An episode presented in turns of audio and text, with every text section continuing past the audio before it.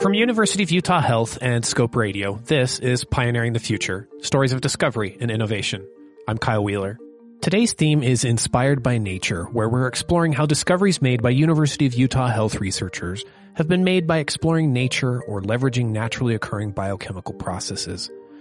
To bring some focus to this subject, my guests today are Margo Haygood, PhD, and Eric Schmidt, PhD.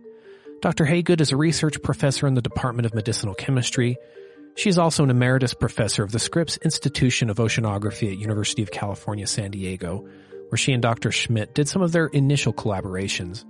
Dr. Schmidt is a faculty member in the departments of medicinal chemistry and biological sciences at the University of Utah and is currently a professor and Droschke Endowed Chair in Pharmacy.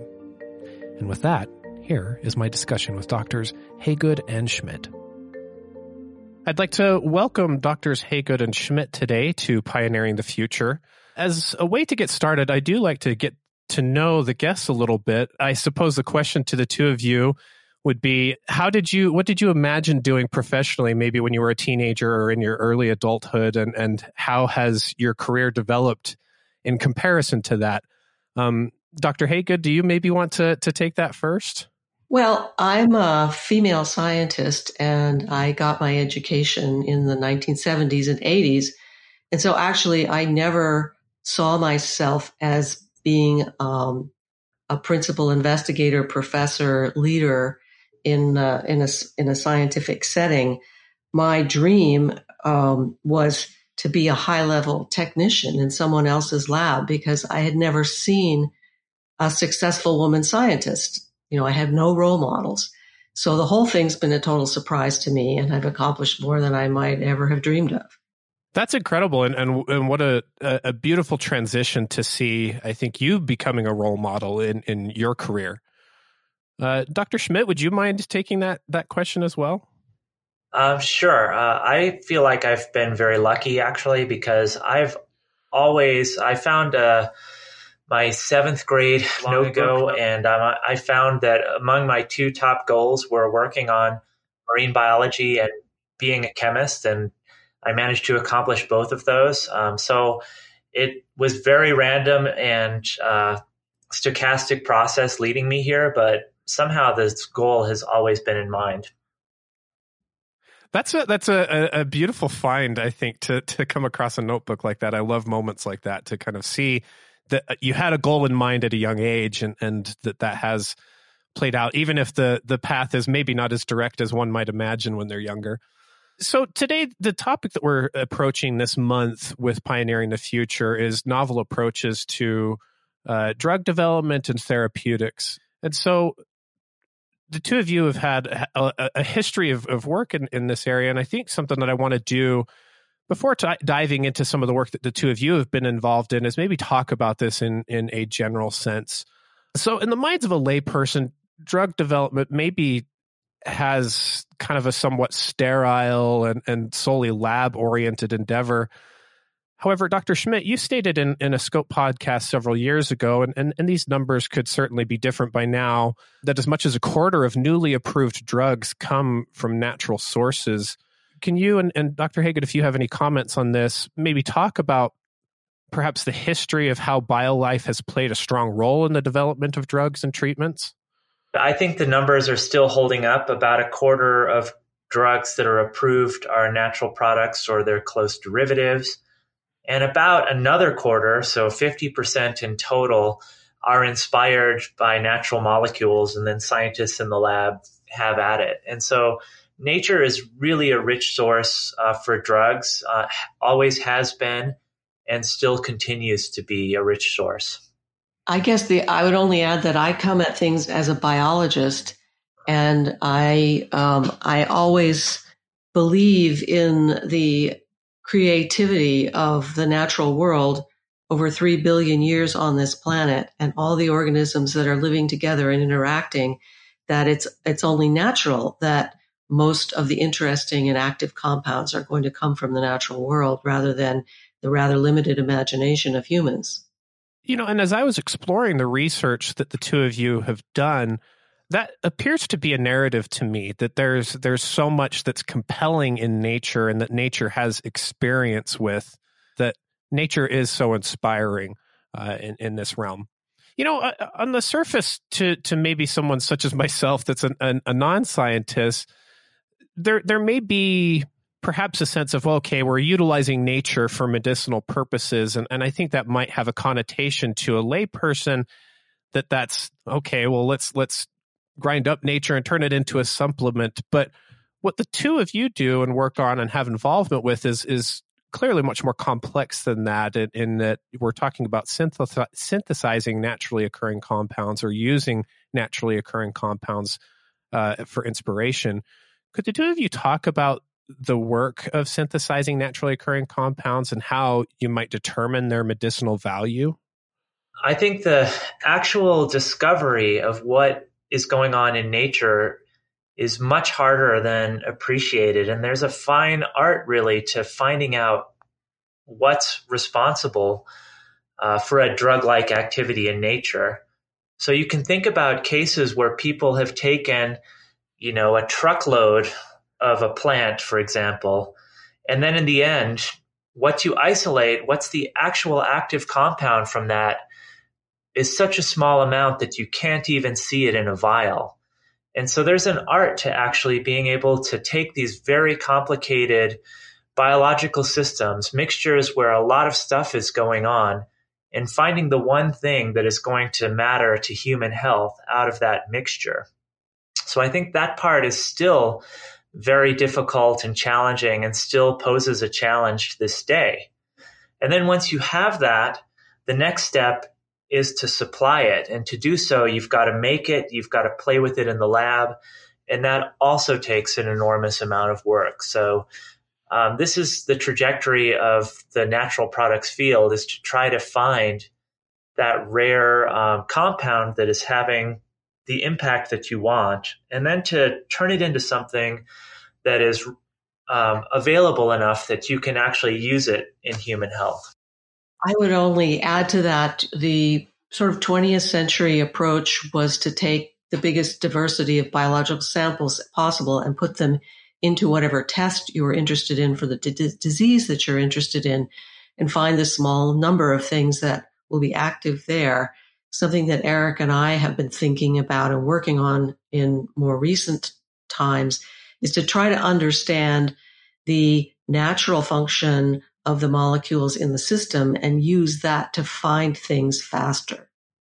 I think that's fascinating that to see that there is, you know, Dr. Schmidt, I like that you note it as a bit of an art form and and and Dr. Haygood and as you point out that there is an evolution of what this looks like in terms of how the research is going uh, to try and hasten the, the speed of, of being able to leverage naturally occurring compounds for medicinal purposes.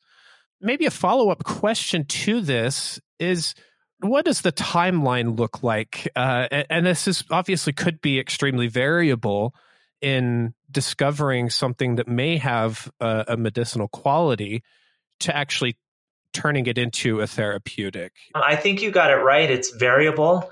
I would say most of the time um, it takes a decade or more. Uh, and it's rare that something moves more quickly than that, but it does happen. The reason I bring that up is it just seems to me like worth noting how much work goes into this you know that it's not it's not a simple process uh, uh, to come to a medicine out of out of the explorations that, that the two of you and many, many other scientists work in.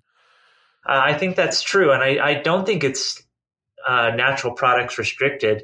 Uh, people doing pure synthesis and screening, that takes a huge amount of work too. Uh, people only see the end product, which is, you know, potentially hundreds of years of work, um, you know, hundreds of years of person work to get to that point.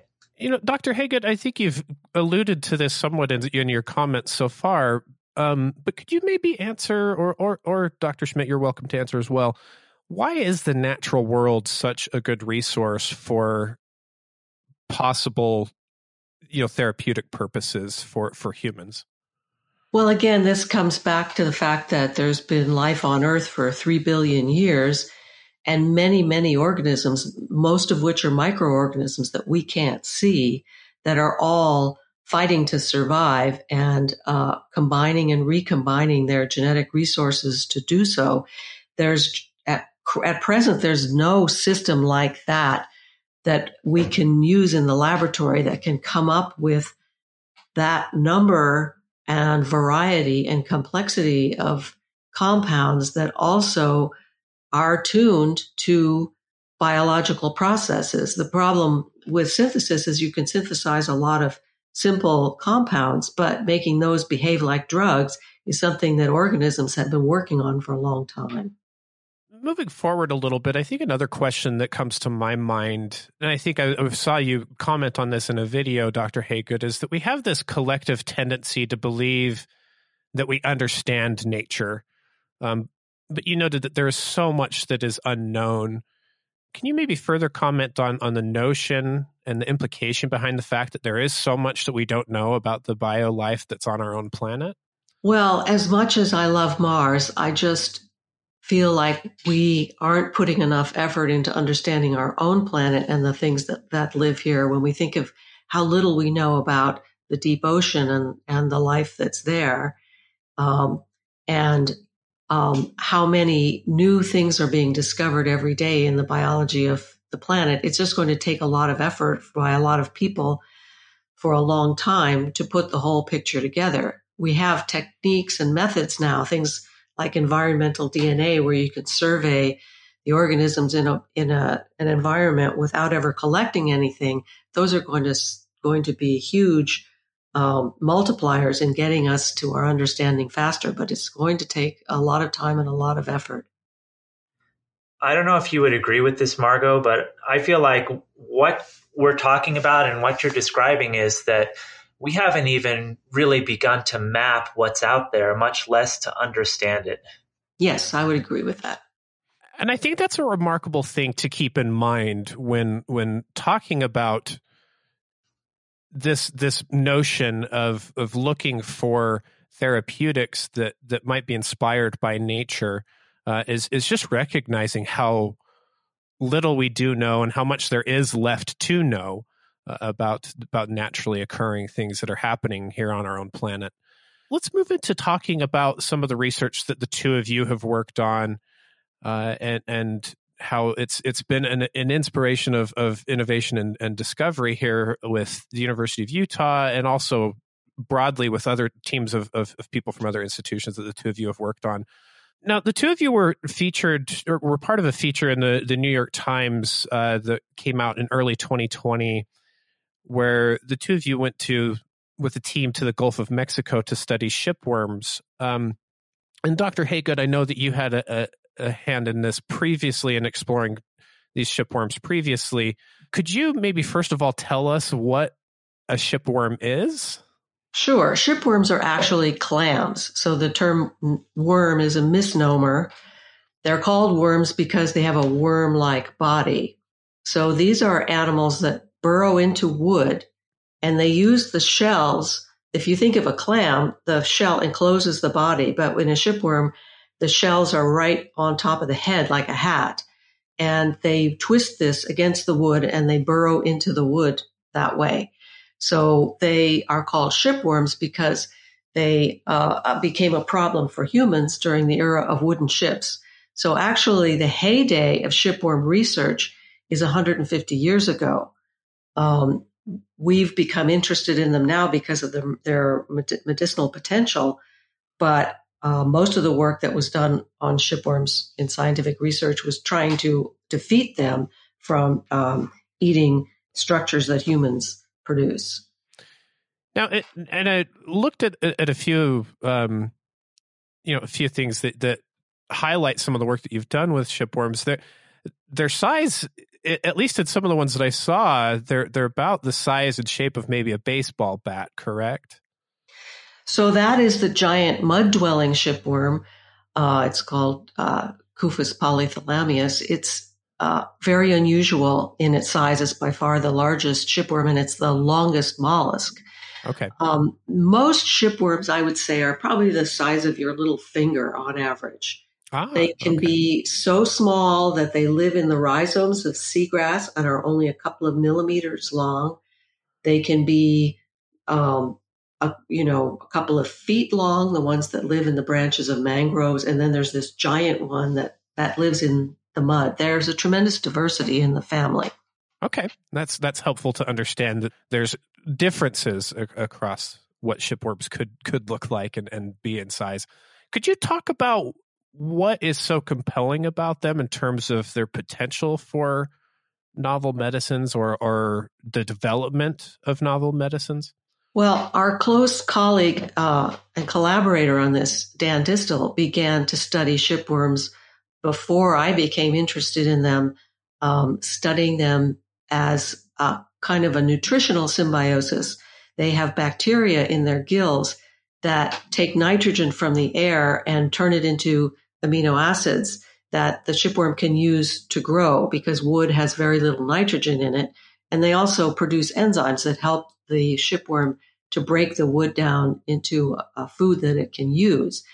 And that's a common kind of symbiosis. It's like the the uh, root nodules on le- uh, legumes, you know, beans and peas and things like that. And so I thought it was very kind of humdrum and um, not that interesting. And then we uh, sequenced the genome of one of these symbionts, and Dan invited Eric and me to help participate in looking through this genome. And we found that it was chock full of very complicated biosynthetic pathways for um, unusual kinds of compounds that would make things like antimicrobials. And that just completely blew our minds, was totally unexpected. And it made us start to think about this whole symbiosis in a different way, thinking that the bacteria are certainly there to provide nutritional support to the host, but maybe they're doing some other things too, like helping the host to keep its wood digestion organ free of competing bacteria by making antimicrobials. So that idea sparked in us at that time more than 10 years ago, and we've, we're still working on that idea. Very fascinating work. And and to me, I what's so interesting to me is is how you mentioned that it, it seemed like there the processes that were going on were you know rather pedestrian and known types of processes, but that within the research that there there ended up being something remarkable going on. And I think this is true all over the biological world. Things that we think we understand, if you scratch the surface, there's a whole lot more interesting stuff going on. Very fascinating. Now, I was really interested reading the New York Times article where the two of you were there in, in, in the Gulf of Mexico. Um, I, I, just found it a very interesting story in terms of the opportunity doing a little bit of field work. Would either of you be willing to talk about that trip and whether it was exciting for you? What was what was so fascinating about going to do the work in in, in the field there? Sure. Well, in fact, you know, for uh, the last 10 years, we've been doing field work uh, in other places in the Philippines, the Solomon Islands, Brazil. Um, so we've done a lot of that kind of thing. And this project was um, was interesting because, first of all, it's it's in the U.S., so it's a lot uh, a lot less headache to get yourself there and, and to do the work. Um, for me, it's always exciting to go and uh, you know get my hands on the the laboratory work that I've done in the early part of my career, but that usually gets handed off to, to other people nowadays. So it's it's just fun to to sit down with a pipette and a petri dish and and do the and actually do the work. And then field work is always exciting because you don't know what's going to come into the lab on any given day. And also working with shipworms, you have to chip them out of the wood that they're in. And for me, that's for some reason a very satisfying activity. Um, it's kind of a hunter gatherer thing, but it's also a craft because you have to be very careful not to injure the animal who's going to be photographed later and identified. So there's just all kinds of fun aspects about it. Oh, and then the best thing is being crammed together with other like minded people um, that you enjoy working with. Yeah, I have to agree with everything um, that Margo said. And one of the best things about field work, from my perspective as a chemist, is that chemistry can be quite abstract. And there's something really grounding about looking at nature directly out in the field. And that adds a lot to our projects. I, I love that. And I, I was very fascinated about that particular field work in the Gulf of Mexico just because it seemed like it, it had a very maybe transient window where you were able to collect samples. And that's been only been more so because of all of the hurricanes in the last year. The different parts of the site get keep getting exposed and covered up. Yeah, that was a crazy tough trip compared to what we're used to in terms of the diving conditions and um, the window that we had that was limited. Really fascinating. Um, you know, I, I, and I know in a, in another podcast, Dr. Schmidt, when you had spoken with with Julie Kiefer, that uh, you know there was there's maybe that envy that some of us have at this notion of getting to go out into the field, but that it's not maybe as as frequent as perhaps you might enjoy um, to get out there. But uh, but still fascinating when you have the opportunity. Um, it's for sure not as frequent as it could be. Like uh, I would not go into this field if you want to work out out in the nature all the time because it's once a year or every few years sometimes. Um, but it is great to get out. It's a good field um, that gives you that mixture of being in the lab and then getting out into nature as well. Well, Dr. Schmidt, I, I want to talk a little bit about some of the work that you and your team uh, do. In that, you know, you do a lot of work on synthesizing compounds with with uh, using genetics and chemical tools you know that that may be a little bit difficult for a, a layperson such as myself to understand. Could you talk a little bit about what that means and and how that's different from simply isolating a compound from an organism? Uh, sure. Uh, if you isolate a compound from an organism out in nature, for example, then you've got to always go back to that source to get more of the compound. And you're also stuck with that exact compound that comes from nature. Um, but with genetics, what you can do um, is there's really been this explosion of understanding how organisms put together these compounds. And so with genetics, we can take that understanding, we can change the genes, and we can make new compounds um, that we're interested in for one reason or another. And so it just uh, adds a lot. Out of all of the natural product drugs that are out there, for example, um, probably only a quarter of them or less are the actual natural product. Most of them are synthetically modified in some way. Um, and genetics lets you do that more quickly, I would say. Okay, that's that's very fascinating. I, I think you know that that's something that I'm interested in in terms of just understanding. I've noticed a lot of of at least researchers I've talked to, maybe they have their foundations in in, in biochemistry, but they're leveraging genetics and some of the work that they're doing, and that's interesting to know that it, it maybe can help pick up the speed of what you're doing. It's not just the speed, I would say, but we're kind of in science as a whole. We're in this amazing period right now where all of these different disciplines are are coming back together and and merging again. So it's rare these days to find somebody who who just focuses on genetics or biochemistry or synthetic chemistry or whatever discipline you can think of. Uh, we use tools from all kinds of disciplines. Uh, it's a good time to be a scientist for that reason, I would say. Now, another question related to the research that you and your team have worked on, Dr. Schmidt, that I have is, you know, what are what are some of the I guess properties or, or, or I guess medicinal properties of some of the compounds that you've worked on. For example, I've read that your team has discovered an anti-HIV compound. Um, could you talk about some of the the medicinal properties, I guess, of some of the compounds that you've worked with, and and what the implications are of those? Um, sure. So every drug discovery um, program is a long shot. Only a small amount of compounds make it. Um, most of ours that are still in in development of some kind or in the infectious disease space for one reason or another. Um, and there, what you do is you find a compound that's promising and you try to figure out as much as you can about it so that other people might be interested in developing it.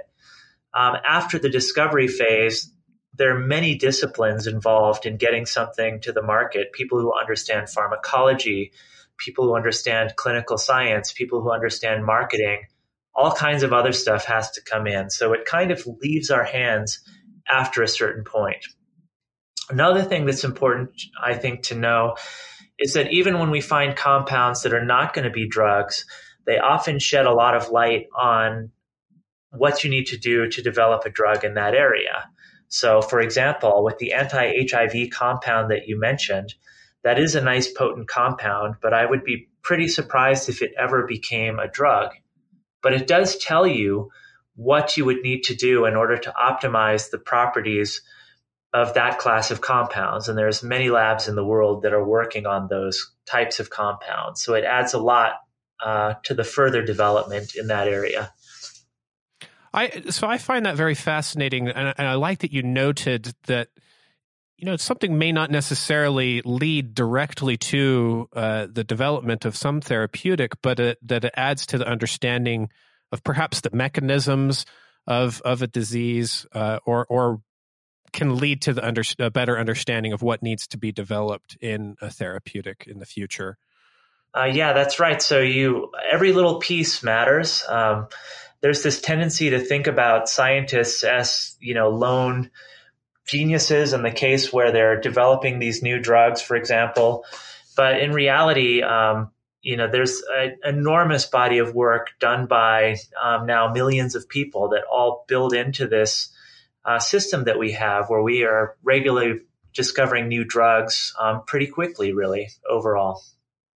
I think that's something that maybe perhaps COVID 19 has shed a little bit of light on the fact that there is such a, a massive collaboration uh, among scientists in the development of treatments at not not obviously not just with COVID, but across the spectrum of of diseases that we are working on. Uh, yeah, it's um, it's one of the good things about being a scientist is this um, amazing and fast communication we're learning new things every day. We're reading new things every day. Um, and I'll let Margo finish. well, I've seen over my career uh, a, a shift to more and more and more collaboration. It used to be that if there was more than one or two authors on a paper, um, it didn't count for very much in your in your uh, evaluation by your peers. Now it's very rare to see a journal article that has only a few authors. Many of them have more than 10 because it takes that kind of effort to do the kind of sophisticated science that we need to do. So these skills of being able to talk to people in other disciplines, being able to work out everybody's ego problems and being able to be, you know, critical but supportive of each other is tremendously important these days. Well, as we close this episode of Pioneering the Future, I do want to provide the two of you with a little space to just share some closing thoughts about the work you do or uh, the the interesting field that you're in, where you're uh, discovering compounds from nature that have potential medicinal outcomes for us. Uh, Dr. Haygood, do you have any closing thoughts that you'd like to share as we wrap up? Well, I guess I'd like to see more interaction between biologists who are studying nature as it exists and um, uh, scientists who are directly directing themselves toward the discovery of drugs. I think this has worked very well in the uh, in the case of me and Eric, and I think it could be a more widespread model. Um, yeah, it's a great model. Um, and I feel very lucky um, to have met Margo a long time ago and to have been working with her on and off ever since. Um, it's really rewarding when people have different knowledge bases, different styles, um, and um, Margo is an amazing biologist, so it's been great. I totally agree with uh, relative to Eric. Well, thank you both. The work that the two of you have done is incredible. It's very inspiring. And Doctors Haygood and Schmidt, thank you for coming on Pioneering the Future. You are very welcome. Yeah, and thank you. It's been enjoyable. Thanks for joining us for Pioneering the Future, Stories of Discovery and Innovation at University of Utah Health. To find out more about the discoveries discussed today and many more important discoveries at the University of Utah, please visit discovery.med.utah.edu. Special thanks to Wes Sundquist, the genesis of this endeavor, to Julie Kiefer and Abby Rooney for production and supervision. Additional thanks to Drs. Haygood and Schmidt for joining us on the podcast. For more about this month's theme, or for past articles and past episodes of the podcast, search for University of Utah Pioneering the Future.